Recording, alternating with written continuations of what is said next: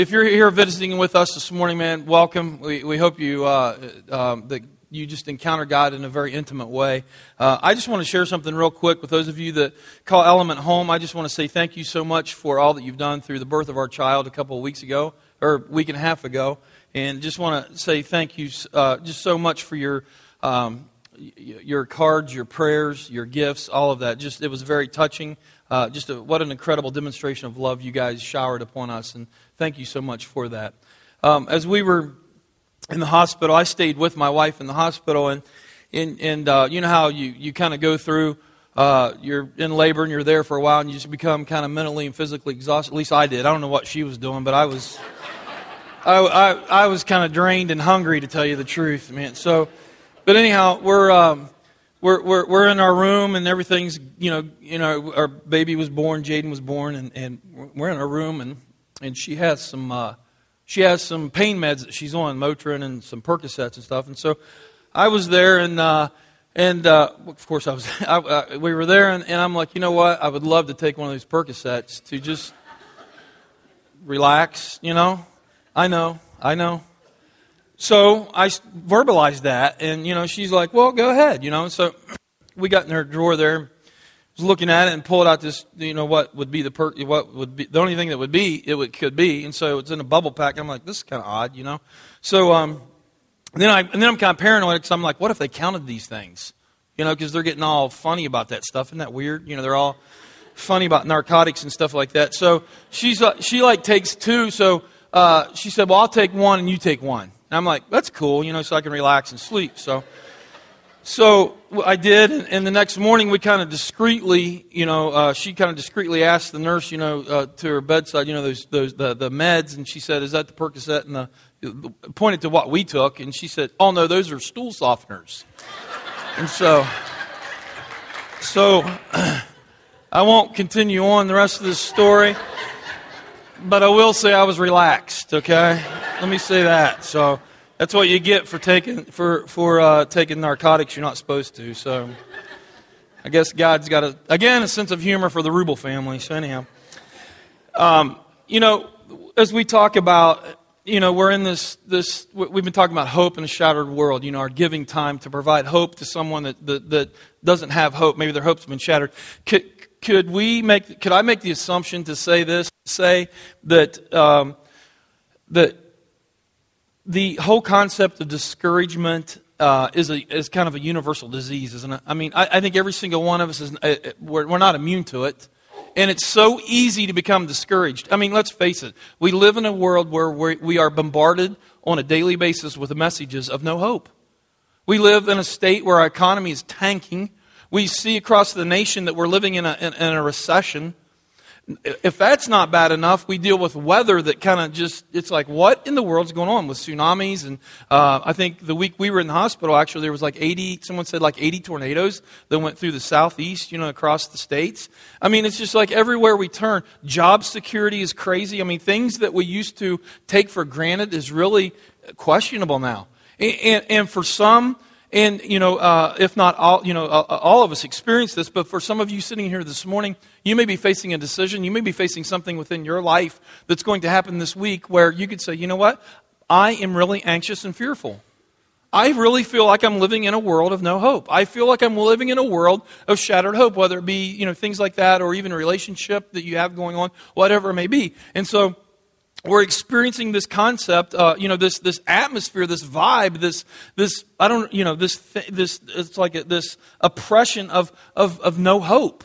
And it, and, it's, and, and it really can, can discourage many of us, even believers. And this morning, I'm going to share with you some thoughts about, about this. And I want to share with you some encouraging words because uh, there was a, uh, Peter, one of the disciples, wrote a letter, and he was addressing uh, he, addressed his letter uh, to uh, uh, some Christians who had been dispersed, and they were facing some, some uh, trials and, and things that were a bit crazy. Things that they could say, you know what? I don't know where the hope's at. And if you want to turn with me in 1 Peter, I want to share with you. Uh, you can grab uh, your Bible. If not, grab the one on the back of the pew in front of you, but follow along with me. And he's, again, writing this letter to, to uh, some Christians that were facing a sense of hopelessness. And in 1 Peter, I'm going to start with chapter 1, and I want us to take a look at verses 1 through 9. This is what he says. he, sa- he identifies himself Peter, an apostle of Jesus Christ.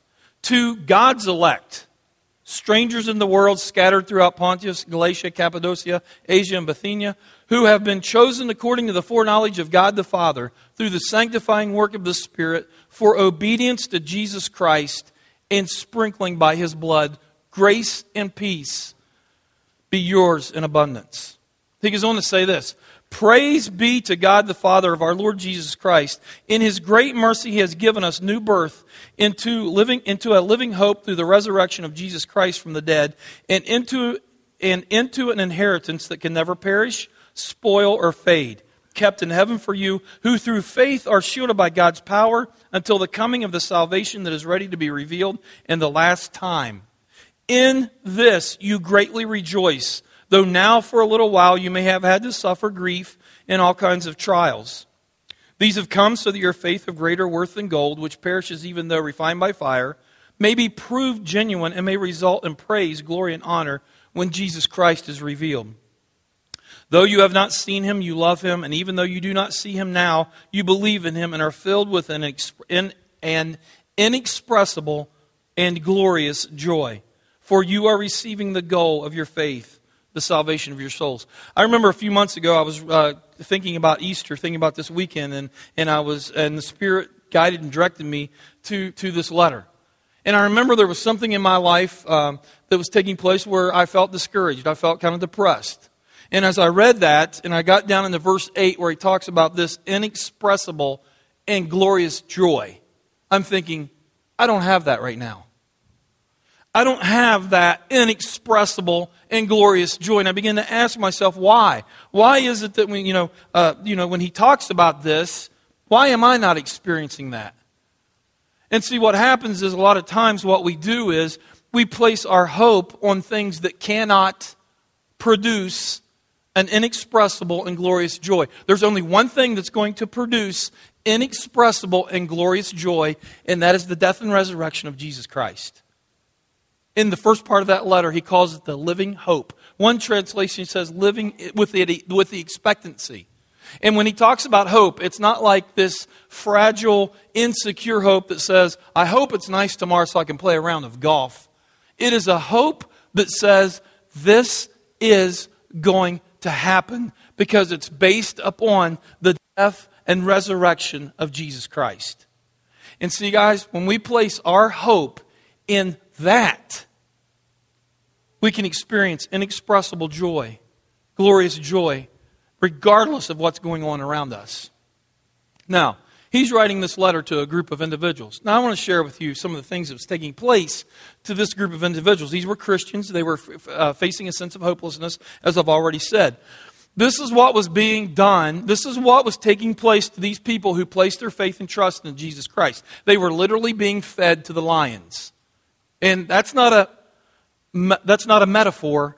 That is an actual statement that they were being fed to like these cats that were 500 pounds, and they would literally shred them and tear them apart. They were literally, you placed your faith and trust in Jesus Christ and said, I believe in the living hope. I, this is the way that I'm following. I am a Christ follower. You could be fed to the lions. You could be burned to the stake, burned at the stake.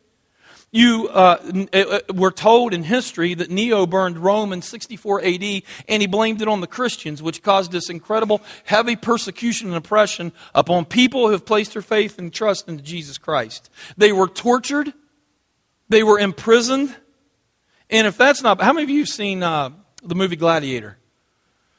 That's a pretty good depiction on what took place to some of the Christians.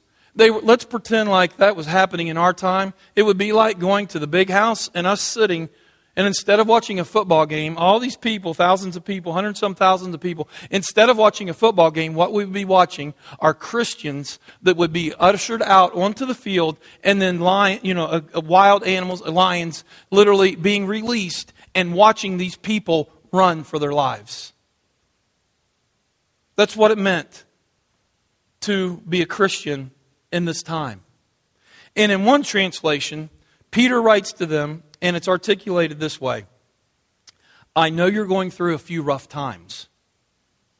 Now, I don't know about you, but if I got a letter that said, I know you're going through a few rough times, and I was experiencing what we just talked about, it'd be like, no, duh. Would it not? You talk about feeling like a sense of hopelessness. You talk about a feeling that's like, I'm placing my faith in that, and this is what I get. These people were experiencing some major, uh, you know, sense of hopelessness. But he says this later on in that same chapter and you will rejoice with a glorious, inexpressible joy. What? I mean, talk about a dichotomy of what they were experiencing and then what he's writing. But it's based on something different. And that's what I want to talk to you about today. He says there are things that the believers never should forget. And, and, and today is like one of those days. Easter is like one of those weekends that we always take. And it seems like, it, which, which I think is very appropriate, where we stop and we say, let's talk about the basics. Can't remember Vince Lombardi with the Green Bay Packers? They would get crushed on a Sunday or whenever it was. In the next practice, he would hold up a football and say, gentlemen, this is a football. And there's times where we, as Christ followers, we need to say, let's get back to the basics. Let's ponder, let's contemplate, let's consider what the most fundamental basics are. And that's exactly what Peter's doing here. If you're a believer, there are three things that you need to remember that will keep you and guard you from being discouraged. They're simple, but they're completely, they're very profound, and you need to focus on them because that will give you lift. The first one is this that we find in our text. Number one, God has chosen you for his family. Now, I'm going to read some passages of Scripture, in fact, from what we just read, but from here on out, I'm going to read from the Good News translation. It's a translation I think really, uh, just, I, I just really connect with the way it articulates what we're talking about today. In the Good News translation, in, in uh, the second verse of, our, of what we read, uh, the first part of that, it says this Dear friends, God the Father chose you long ago and knew you would become his children. What is he saying? I think what he's saying here is here, guys, salvation's not an accident. This isn't some serendipitous moment that just happens to us. This is something where God, before all things, He knew about you, and He said, I want to have a relationship with you. I want you to be a part of my family. I'm choosing you to be a part of my family. I want you to experience my kingdom, my presence. I want you to be part of my family, which means he took the initiative, which means salvation is not a fluke. It means it was God's idea from the very start. He says, You were chosen according to the purpose of God. You're not an accident. Let me tell you something. You're sitting in here this morning. I want to throw out the words of hope that says this You are not an accident. God had you in mind from the beginning. And He said, I want you to be a part of my family. Guys, if that doesn't get you excited, you need to take your pulse. God saying that I want you to be a part of my family. It brings up the question, though, in my mind why in the world would God do that? Now, we all get on our horses from time to time, don't we? Well, why wouldn't God choose me? Look what I bring to the table. Look how smart I am. Look at my wisdom. Look at my common sense. Look at my logic. Look at my strength. Look at the way I am. Guys, there is absolutely nothing we can do to earn salvation. You know that. We've talked about that hundreds and hundreds of times. There is nothing that we can do to earn our salvation. God says, God says, I want you to be a part of my family, and it's not something that you've done, but it's because of who I am. I am a God of love. And guys, the more we understand grace, the more we can be amazed with God and who He is. God chose us. You didn't deserve it.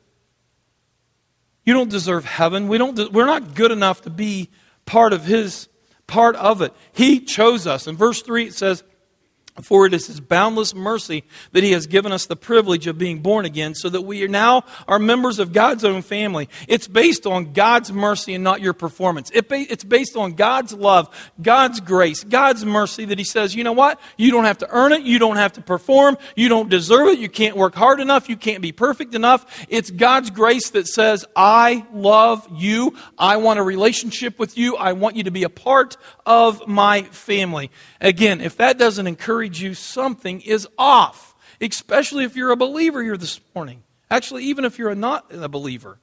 God says, You're in my family. You are royalty now. Act like it. You're a child of God, a child of the King. Realize it.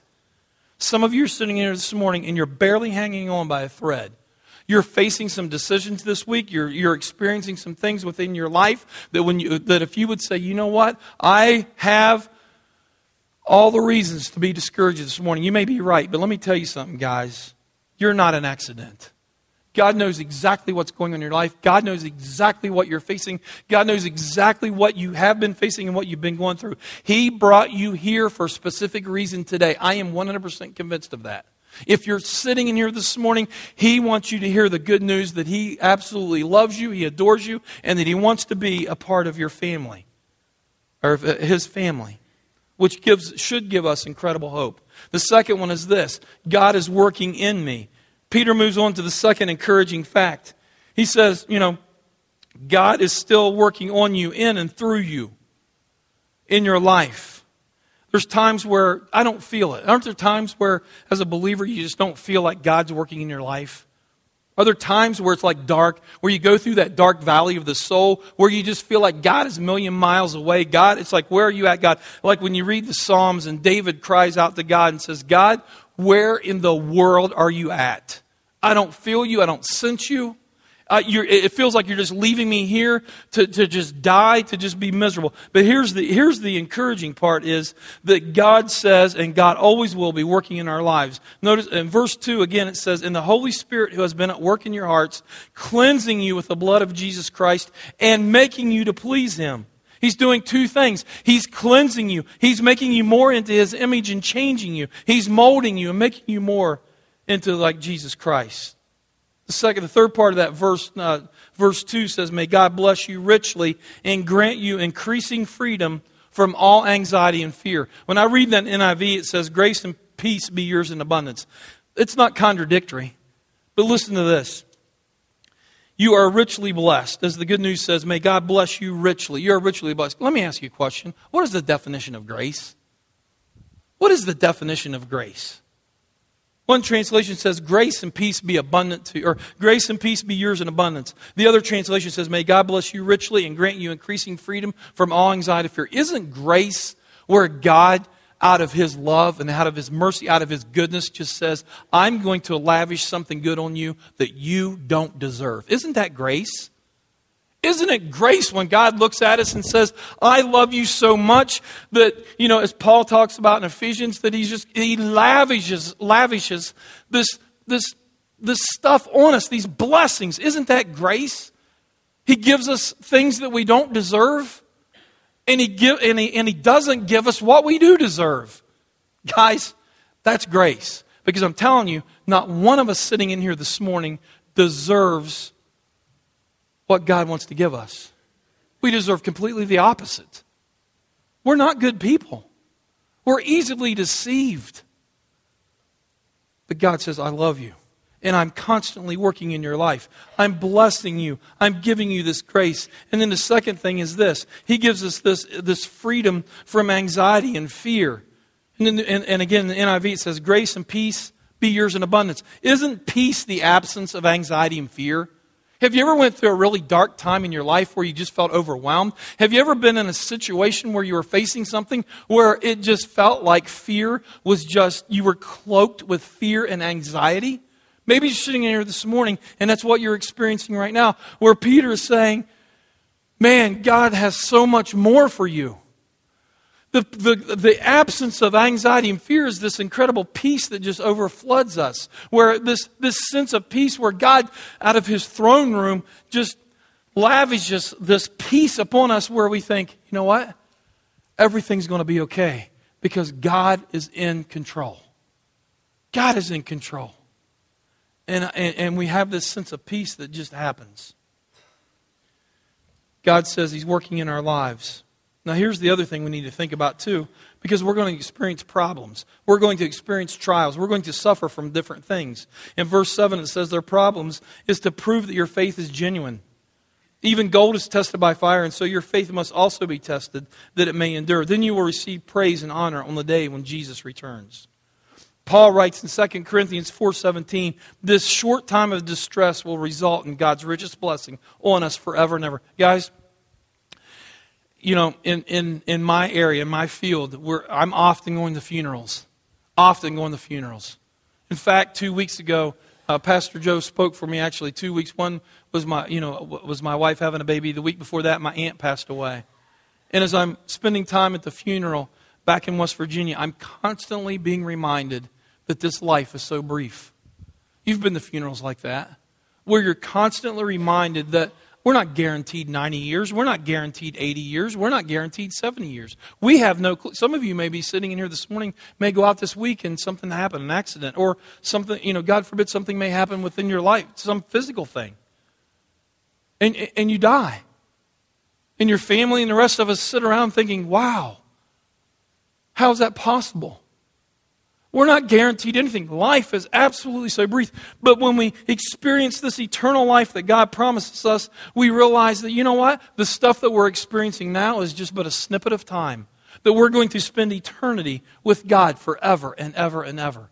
And the problems that we're facing right now, those things that we're bombarded with, those issues within our lives that, that makes it feel like there are no hope, those are absolutely, they're, they're dissipating even as we speak. And so some of the problems that we have some of the problems you may experience right now, the, God can use those to, to, to bring Himself glory. God can take something incredibly negative within your life and use it to bring so, something incredible through it. There's some women, um, uh, Kristen Horkey and Renee Bangener, and I don't want to embarrass you guys, but um, they have a ministry called Tiny Purpose. And I think of that. I think of a ministry like that. I think of something that is so negative that happened within these women's life, where, where, where they had a miscarriage or stillbirth or whatever. And instead of taking that and dwelling upon it, they gave it to God, and God now uses that to bring Himself glory. God now uses that to take these women to other women who are experiencing the same tragic or have experienced the same tragedy, and they're able to get into the lives of these women to say, God loves you. God loves you. You may not understand now, but God loves you. You see, that's what it's all about. When God takes our distress, when God takes things and uses it to bring Himself glory, it pro- uh, makes our, proves our faith genuine.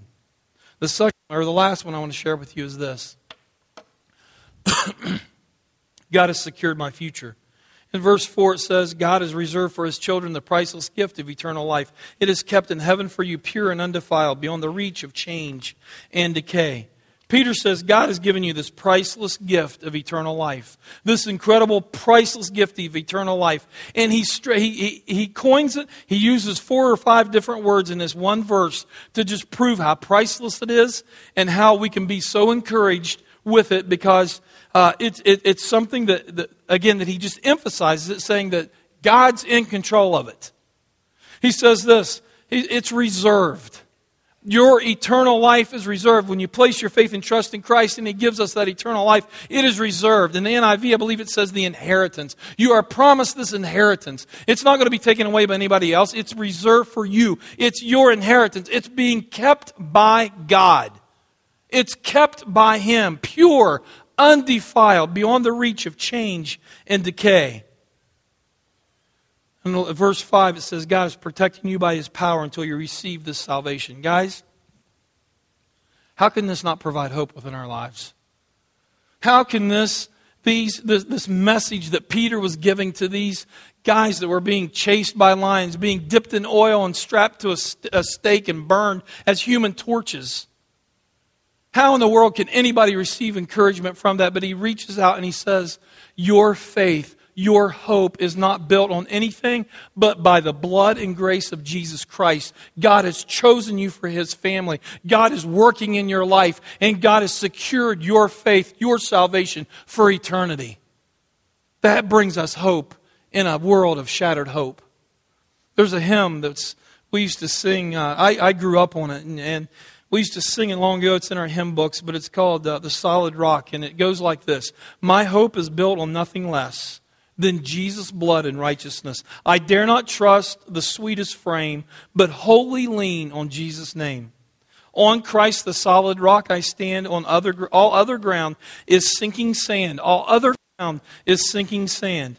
When darkness veils his lovely face, I rest on his unchanging grace. In every high and stormy gale, my anchor holds within the veil. His oath, His covenant, His blood. Support me in the overwhelming flood. When all around my soul gives way, He then is all my hope and stay. When He shall come with trumpet sound, oh, may I then in Him be found, dressed in His righteousness alone, faultless to stand before the throne.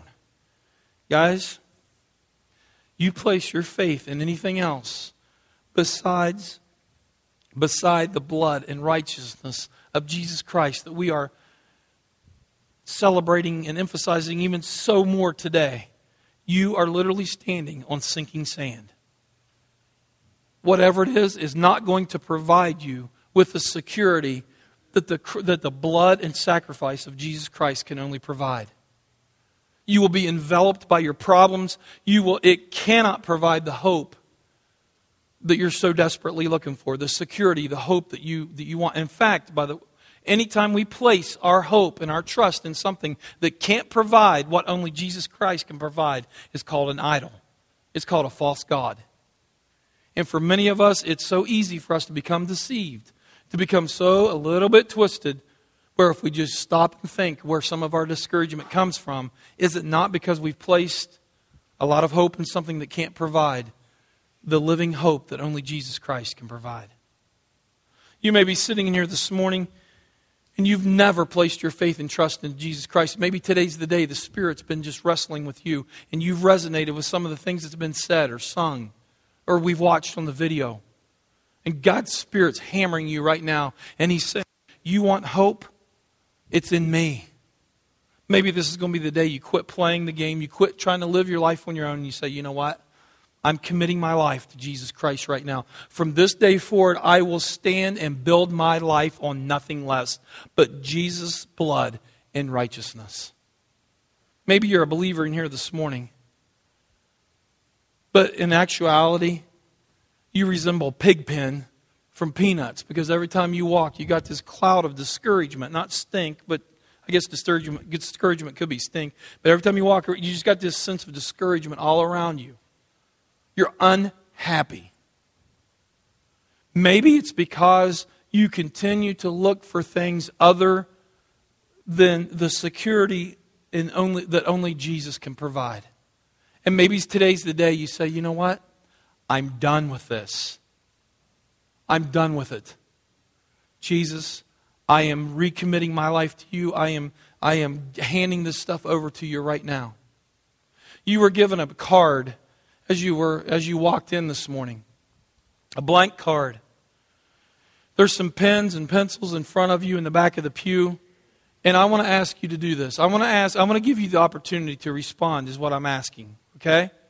If you're in here this morning and today's the day you're going to say, you know what? I'm going to make a commitment of my life with Jesus Christ. Would you write down there and say, you know what, God, my life is in your hands? Fold it up, walk up here, and place it in one of the baskets. Just a simple response, but it's a response saying, God, I'm ready to make this commitment. Maybe you're sitting here this morning and you're a, you're a believer, but if someone would talk with you, you don't have a whole lot of hope. You're discouraged. You're discouraged. You're down. You've been placing your faith in things and I'm not talking so much about salvation right now. I'm talking about you've just been you've been deceived. Satan's got you. You've been deceived. You're duped. And you're living a life of discouragement. You're not happy. You don't have this inexpressible and glorious joy that Peter talks about. You have discouragement and gruntledness. Maybe today's the day you say, you know what? I'm done with this. Jesus, let's get let's let's start over. Would you write that down? Write it down, come up, throw it in your. By the way, this is between you and God. This isn't between you and your spouse or your kids or anything like that. This is between you and God. Maybe you're dealing with a specific incident in your life where you could look and you could say, you know what? You know, this, God just keeps bringing this one thing to your mind. You're placing your faith in that. You're placing your faith in that. You're placing your security in that. It's not in the living hope. Write it down. Fold it up. Bring it up. Drop it in the basket just want to give you an opportunity to respond. Maybe, you know, if you're sick and tired of playing the game, today's the day that you need to get serious and say, you know what, God? I'm ready to start standing on solid ground, either again or for the first time, because I'm tired of feeling like I've been quicksand all the time in my life. We just want to give you an opportunity to respond. I'm going to close with a word of prayer. We're going to throw vid- another video with some music on it. The video is not the point. You don't sit and watch the video. Connect with God in a prayerful time. It's just providing some atmosphere. Connect with God. I know God is here. I've, I've, I've sensed Him this whole day. God's Spirit is here. And He so desperately wants to encounter, have an encounter with you. And maybe today's the day where you need to have that crashing intersection between your spirit and God. Would you do that as we close our time here with our response? And then let me just lead us into a word of prayer. God, you know we're human. You know how fragile we are. You know how easily deceived we can become. And God, I pray for those in here this morning that are very discouraged. I pray for those that, that are looking at their problems, looking at things, events within their life where they just seem unsurmountable and they just seem like there's no hope. I pray, God, that this might be the day that they would respond, whether it be for the first time ever with you, or God, maybe they're already a believer and they need to just reconnect with you. I pray that that might happen. I pray that you would bring to our minds the things, the maybe the one or two things that are that, that are that, that we're placing our hope in. And all it's producing is sinking sand. God, would you just direct us? And God, this morning, I pray that you would flood this place with a spirit of courage and not timidity. God, let us respond to you. And I pray and ask this through the powerful name of your Son, Jesus Christ. Amen.